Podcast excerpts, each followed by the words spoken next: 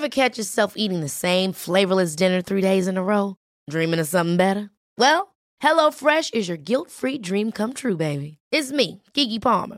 Let's wake up those taste buds with hot, juicy pecan-crusted chicken or garlic butter shrimp scampi. Mm. Hello Fresh. Stop dreaming of all the delicious possibilities and dig in at HelloFresh.com. Let's get this dinner party started. Life is full of awesome what-ifs, and some not so much, like unexpected medical costs. That's why United Healthcare provides Health Protector Guard fixed indemnity insurance plans to supplement your primary plan and help manage out-of-pocket costs. Learn more at uh1.com. Movember presents In the Barber's Chair, a podcast dedicated to bringing you real cuts and real conversations about men's health. I'm Tim Lovejoy and I'm your host. Movember wants men to take action to live happier, healthier, longer lives, and they invest in prostate cancer, testicular cancer, mental health and suicide prevention.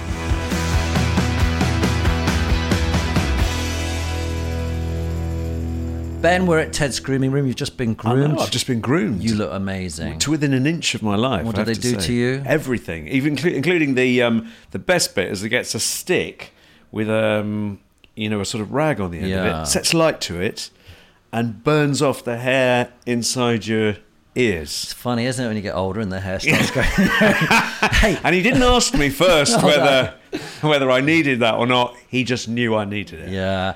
How are you enjoying the aging process? I enjoy the aging process. I mean, I think when you can... I think there's a hump, isn't there? I feel I'm over now, which is sort of where it all gets a little bit, and it gets a little bit hairy. You know, I had a midlife crisis. I basically, I wrote science books. Yeah. I wrote two science books. I just kind of thought, what about, my life could have been this. I could have done science. I should be studying science. And I wrote these. They were good though. I enjoyed them. Yeah. Oh, they were fantastic. It was fantastic to do. I loved doing them.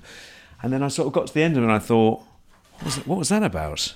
And I realised that had been part of a sort of horrendous midlife crisis. Because I remember you coming on to, I think it was something for the weekend at the time, my show, and we started asking you questions from the viewers about science. Do you remember? Yes. And you could answer them all. Yeah. And I think everybody was a bit like... Hold on, this guy's just not, It's like a dog driving or something. Yes, yeah. And I remember at the time saying, you should do a book. And then the book, luckily you came on and promoted the book. I read it and it was great because you dumbed it down for stupid people like me. And I thought that was a good idea. Stupid people like me, actually. But I loved doing that, yeah. But why do you think that was part of the midlife crisis then? Because you sort of think about, I think you do... Because there's a point in your life when you sort of think, oh, right, so this is it.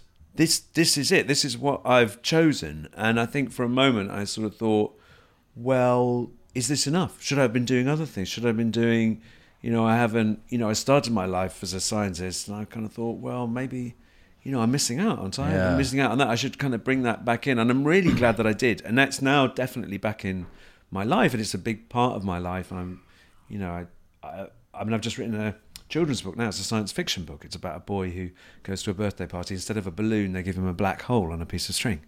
So I'm kind of still doing it. I'm still doing science, but it's sort of, I think the point to get to the crux of the matter, which is about you, that midlife moment, I think you're sort of thinking, it's past half time, isn't it? I mean, it's like, you're over halfway through. You're halfway through, or you're, in my case, at that time, probably over halfway through. I remember being at a birthday party or a wedding or something, and one of my mates who I hadn't seen for a while coming up to me going, halfway through. Oh, great. Because he literally hadn't seen me for about 10, 15 years. And, it was just a fantastic moment. It was like an existential jolt. Do you know what I mean? That's all he did. He just went... Yeah. Halfway through. But Confucius says, doesn't he, famously, he says, every man has two lives. He was sexist. He always talked about it in the man's world. Yeah. Every man has two lives. The second one starts when he realises he only has one. And I think that's where the midlife crisis happens. One day you wake up and go, holy shit, I'm going to die one day. And what do you think you start seeing people get ill around you, and you start hearing people getting cancer, and people start dying, and that's part of it, isn't it? Do you think that's what kicks it in, or what do you think? Why do you think it starts? For me, is I really think I didn't accept my own death. I think I spent the first half of my life thinking I wasn't going to die. You sort of feel sort of immortal. Sort of tricked. I did anyway. I don't know whether this is a general thing, but I sort of tricked myself into thinking I'm immortal. I'll probably live till I'm 300. It's probably going to be great. There's going to be all this science and everything's going to be great. And you realise the age you are, and you do some maths, and you think, oh my God. Mm. And then I think I really panicked. I really, really panicked, and I started to have a lot of, panic attacks and all that kind of stuff. And as I say, I found a way out. My way out was sort of writing these science books and kind of reincorporating part of my life and listen, if you told me I was going to die right now at the end of this interview, yeah, which, I mean, I don't know. You might be. I'm not. I know we're in a barber's, but I'm not going to. No Sweeney Todd stuff going on here. You might suddenly reach for a cutthroat razor. I mean, it could get nasty. I don't know. Yeah, I put a couple of foots wrong. Say something about Simon Rimmer. Do you mean anything could happen?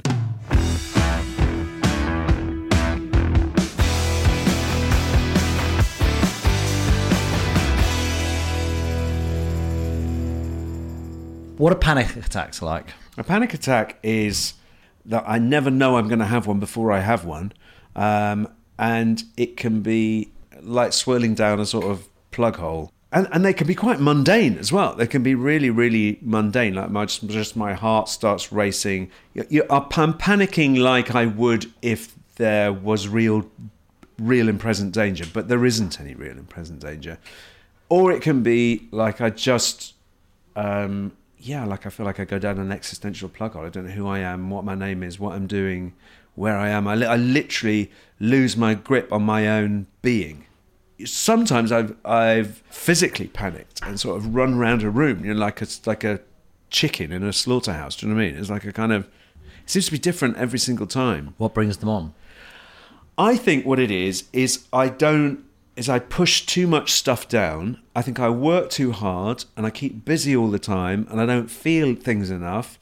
And so at some point that has to come out, and it will just, whenever it senses a gap in the defense, it will just go for it. It'll just come straight out. So it could be anywhere. I could be doing anything. I could be sitting in the cinema. I could be, not... Rarely at work. Fun. This is why I think it's rarely at work. It's rarely when I'm doing something or I'm busy, and I like to be busy, and I think that's a kind of, that's probably part of it. Do you ever have them yourself? I've had anxiety, but I didn't know I had anxiety. This is why I asked you what it feels like. Yeah. I didn't actually know I had anxiety attacks. I say attack. I don't like to use the word attack anymore, and I don't like to say suffering. But I had no idea I had anxiety attacks until I read Matt Haig's book, Reasons to Stay Alive, and he described what anxiety was.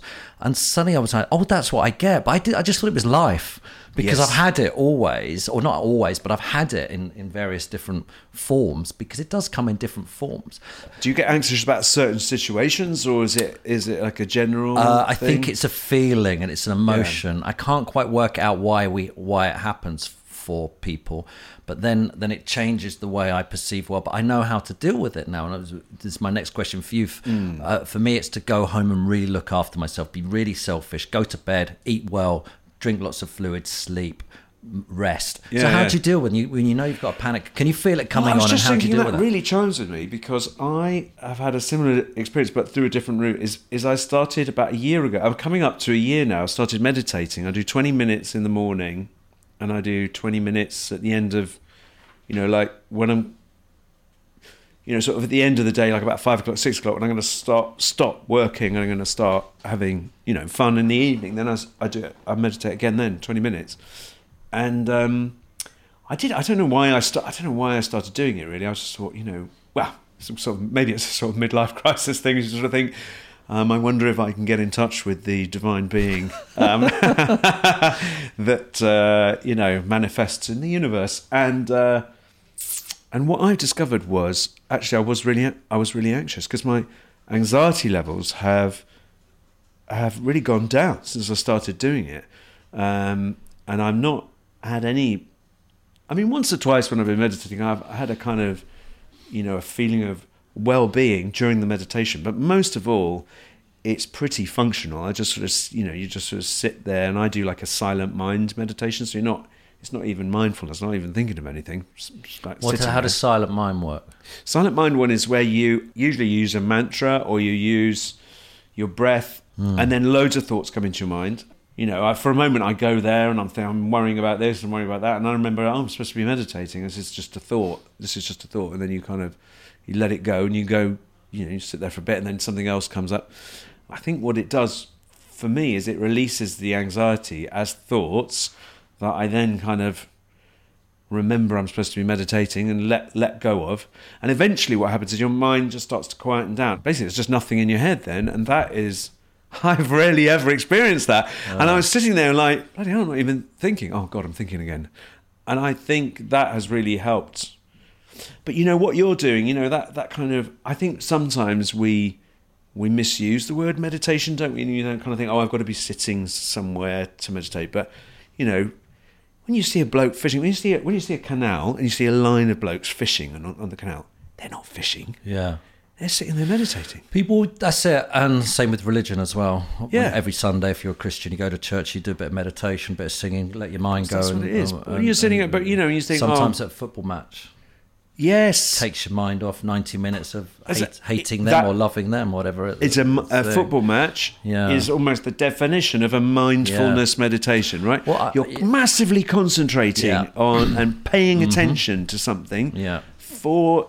That's why you have a break in the middle. No one can pay attention to anything for that long. 90 minutes, go 45 minutes, have a break. That's outrageous. No one meditates for more than 45 minutes. I do a podcast called Dear Love Joy, started as an Agony Uncle podcast. We now interview lots of people like you. You must come on it. Yeah, but, one of the people write to me a lot, and they say, like, I can't do, because I talk about mental health, I talk about all sorts of things. They say I'm struggling with meditation because it's quite a hard skill to do. It is a very hard thing to do. I always say to them, the first thing you need to do is just go for a walk in nature, because it's the same thing. Yeah. And I do think that if ever your mind's racing, you go for a walk by a river, in a woods, in a field, you can't help but just let, ooh. And that's one way to really meditate, get back into nature and just sit there and watch what's going on.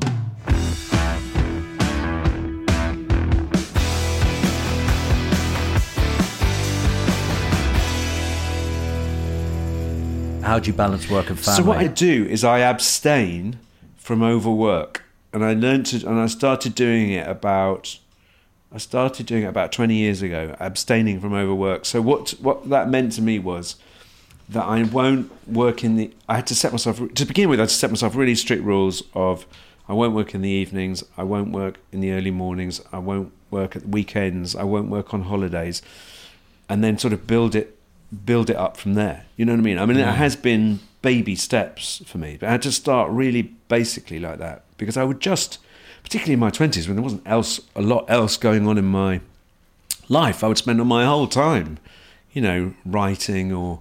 work, you know, watching movies or doing whatever it was that fed my interest. Do you know what I mean? Mm. And that, and I had a really big breakdown. You know, I had a really big breakdown when I was like 30.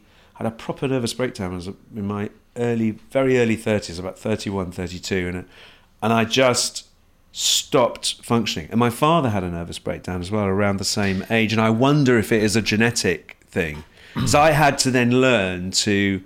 I'm not able to manage all of that. I have to have like a manageable amount. What happens with a breakdown then? What's actually happening to you? Yeah, I mean, are you in bed constantly? For me, I just couldn't function. So I had to sort of phone everybody that I was working with, and I just said, I can't do anything at the moment. I just have to do nothing. And I just, it was basically be at home, eat food. I went to, you know, counselling. I started doing cognitive behavioural therapy. I started getting therapy because I just couldn't function.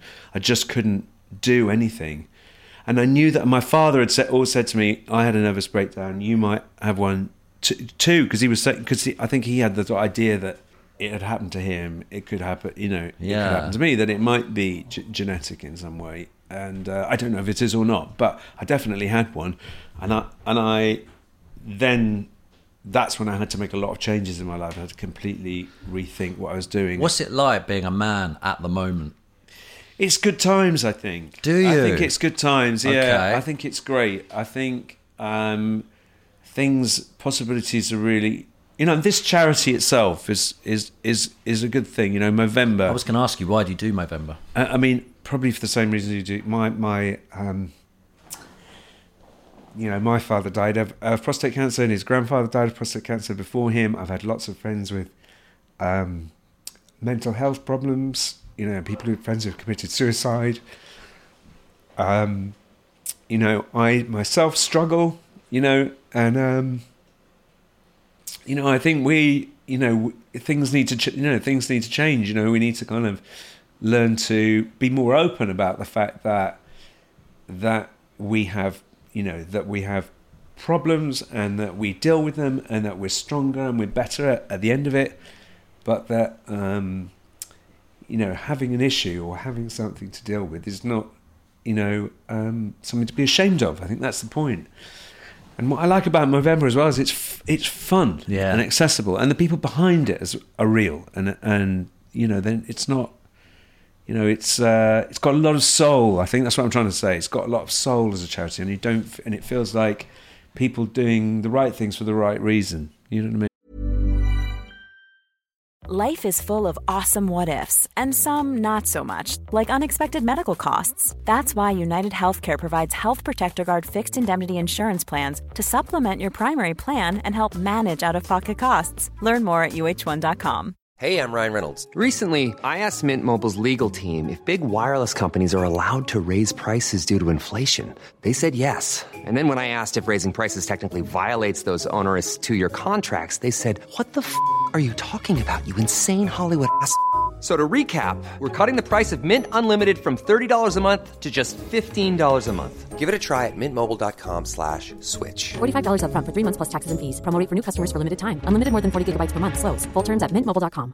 Many of us have those stubborn pounds that seem impossible to lose, no matter how good we eat or how hard we work out. My solution is PlushCare. PlushCare is a leading telehealth provider with doctors who are there for you day and night to partner with you in your weight loss journey. They can prescribe FDA-approved weight loss medications like Wegovy and Zepbound for those who qualify. Plus, they accept most insurance plans. To get started, visit plushcare.com/weightloss. That's plushcare.com/weightloss.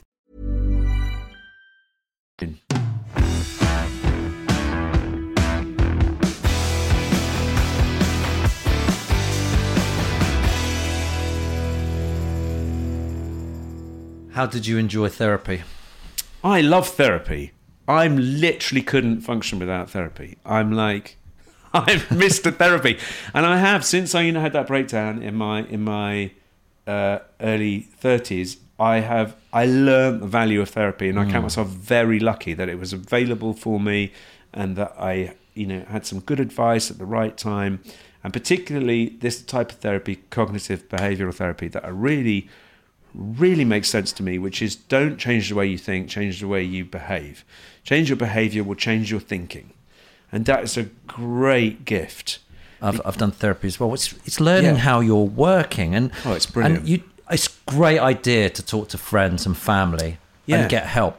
But what's also a great idea is talking to a stranger, because as soon as you talk to a stranger, you can start working out why you think the way you think, and why that may be not a good thing, or why you're behaving the way you're behaving. And then when it dawns on you, you start going, okay, right, that's not a good idea, is it? But you'll just go along subconsciously with the same thought process or same behaviour all your life, unless someone points out to you what you're doing, which is the wrong thing to do. Is that right? Yeah, and some of it, I completely agree. And I think also maybe that doesn't work for you. You know, maybe something else will. You know, maybe fishing will work for you. Well, I was going to say something else. One of the big things that is always good is exercise. Always be healthy when you're eating. Don't drink. If you're feeling miserable, drink and drugs and things are terrible for you because they just make everything worse.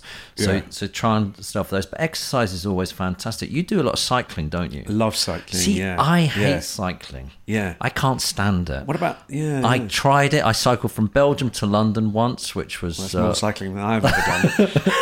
But I wonder you hate it. I did the cycle. I like the coffee. I like the coffee. Coffee. I think that's what I really like is the coffee. I just love coffee. And what I like is I like the outfit. I like the shorts with the pants. No, I like the outfit. I didn't shave my legs. Are you shaving your legs for that? No, I don't. I don't do all that. I tell you what I do. I'm a secret lycra man. I put my lycra on and I put a pair of shorts on over the top so that no one will know I'm wearing lycra. I don't know why I'm wearing lycra. Because it's supposed to be aerodynamic, so if I'm doing it to wear it under the shirt, I don't know what's going on, but I can't quite join the mammals. Do it, brave it, because I like that. And the other bit I like is I like cycling along and then thinking, oh, I'm a bit peckish, putting my arm round and getting a banana out of the back of my shirt. What about those gels? I never discovered those gels. Those are disgusting. You don't like I've tried them. Do you like them? Oh my God, so much sugar in those things. Yeah. Do you like them? It's pure sugar, jelly... But I found, because I was doing this practice to go to training to go from Belgium to London, so I started doing a lot, and so I'd go on these 4-hour bike rides. I was so miserable because after a while you started doing it on your own though. No, I'd do it with people, but I'd be cycling along and I'd be going, oh look, you'd be having a chat. It's actually a good place for a chat, isn't it? It's amazing for a chat. Really, that's what's good about it. You're having a chat with your mates and whatever, and then you go, oh look, there's a tree and there's a cow and there's a something or other. You know? It's all that, and then after 2 hours you're like, there's another bloody tree, and then 3 hours you're like, I'm so bored, I want to throw myself in a hedge.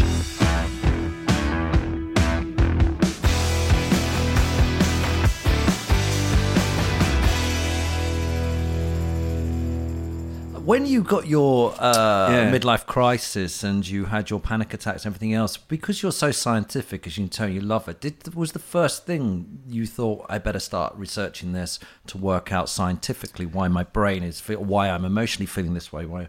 No, it wasn't. I mean, I think I kind of, I found that stories were better, you know, story is better, is a better way of dealing with feeling. I feel my...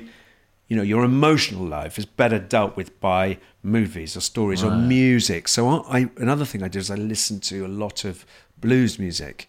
I suddenly found that was really... Because it's also like no one's having a good time in a blues song. If you go back to the first recorded blues, so it's not like... I wanted to listen to like Delta blues and, you know, Mississippi blues. I wanted to listen to like the original stuff. And I... found that really, really, really helpful. I found that was more useful to me than reading an article about, you know... But surely there must be something going on in the chemistry in our bodies when things have anxiety, panic attacks and things. Well, there must be, but I wouldn't want a pill. I wouldn't want to take a pill that got rid of that. I mean, I do believe in that. I'm really... You know, I'm grateful for the crises that I've had. Have you? Do you know what I mean? Maybe too personal question, but have you taken antidepressants or? I've never taken antidepressants. No, I haven't. It doesn't mean I wouldn't take them if I was prescribed them. Right. I would, and they've been very useful for lots of people I know. So you know, and I think antidepressants can be particularly good to get you into a place where you can then take other action. Because the trouble is, you're really stuck in a corner, and you really can't see a way out. You've got to do something to kickstart that process. I mean, you know that feeling of hopelessness when you are depressed. The feeling that you feel like nothing will work. Well, sometimes an antidepressant can give you that first step on the ladder to then climb out. One of the other things I think you can do is get some discipline in your life. So, as you say, 20 minutes for you, 20 minutes meditation every night. 20 minutes. For me, it was a walk every day. First thing I do, get up before I do anything else, go for a walk in the park. And just having that discipline of going, every day I wake up, I do that. And then also make your bed. Even if it's as simple as going, I've got enough strength to make my bed. I've got enough strength to go for a walk in the park. I've got enough strength to just do something, discipline. Yeah. And then you can grow your disciplines. I'll do some yoga. I'll do something. I'll do this. I'll go for a run. I'll go for a cycle ride. And it gives you something to start latching your life back onto again when it all breaks down. Well, you're making your life, what you're doing is you're making your life a little bit more emotionally manageable. Yeah. Just by doing that one thing, that one tiny thing, like you say, making your bed, tidying your sock drawer, whatever it is, you're having a notice. Part of the thing about depression is it's putting in the work and not getting any result. Putting in the work again, not getting any result. Putting in the work again, not getting any result. And you begin to feel like it doesn't matter what I do, everything's going to go to shit. It's nothing's going to work. And I think that's why those things are so important. If you can just make one tiny part of your life manageable. You can just straighten your shoes into a line. If you can just pull your duvet up over your bed and plump the pillows up, you have managed something physically in the world. And this goes back to CBT. It's action that will change your thinking. Then right. Your actions will change your thinking.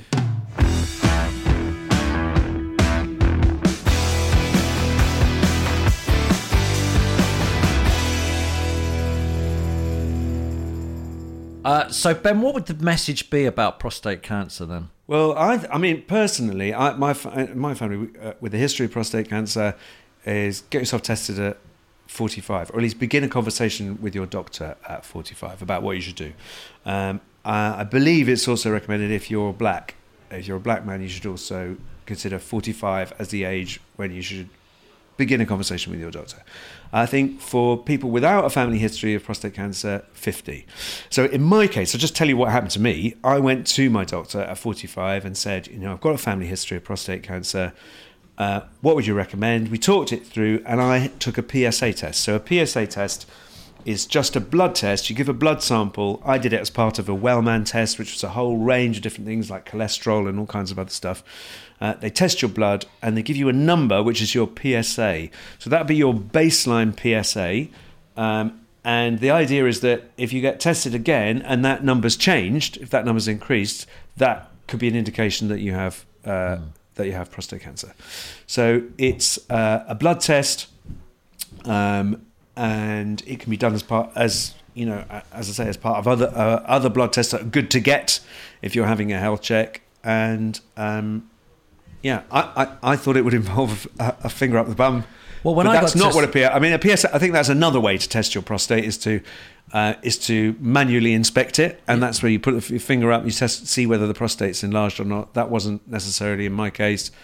Or wasn't what we decided to do. I just had a PSA test. I didn't get the choice. I just had the finger strapped to the bum bone. Really? And how was that for you? Thanks so much, Ben, for doing this. I'm going to leave it on that bombshell. Yeah. That's it. Cliffhanger. Thank you. Change the face of men's health. For more information or to support Movember, head to Movember.com.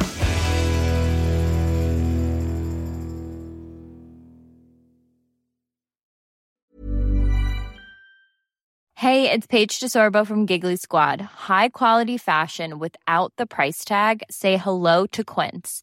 I'm snagging high-end essentials like cozy cashmere sweaters, sleek leather jackets, fine jewelry, and so much more. With Quince being 50 to 80% less than similar brands.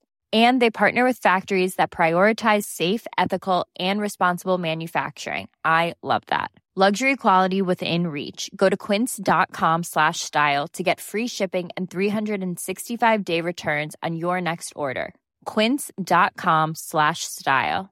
Hold up. What was that? Boring. No flavor. That was as bad as those leftovers you ate all week. Keke Palmer here. And it's time to say hello to something fresh and guilt-free. HelloFresh. Jazz up dinner with pecan-crusted chicken or garlic butter shrimp scampi. Now that's music to my mouth. HelloFresh. Let's get this dinner party started. Discover all the delicious possibilities at HelloFresh.com. Mom deserves the best, and there's no better place to shop for Mother's Day than Whole Foods Market. They're your destination for unbeatable savings, from premium gifts to show-stopping flowers and irresistible desserts. Start by saving 33% with Prime on all body care and candles. Then get a 15-stem bunch of tulips for just $9.99 each with Prime. Round out Mom's menu with festive rosé, irresistible berry chantilly cake, and more special treats. Come celebrate Mother's Day at Whole Foods Market.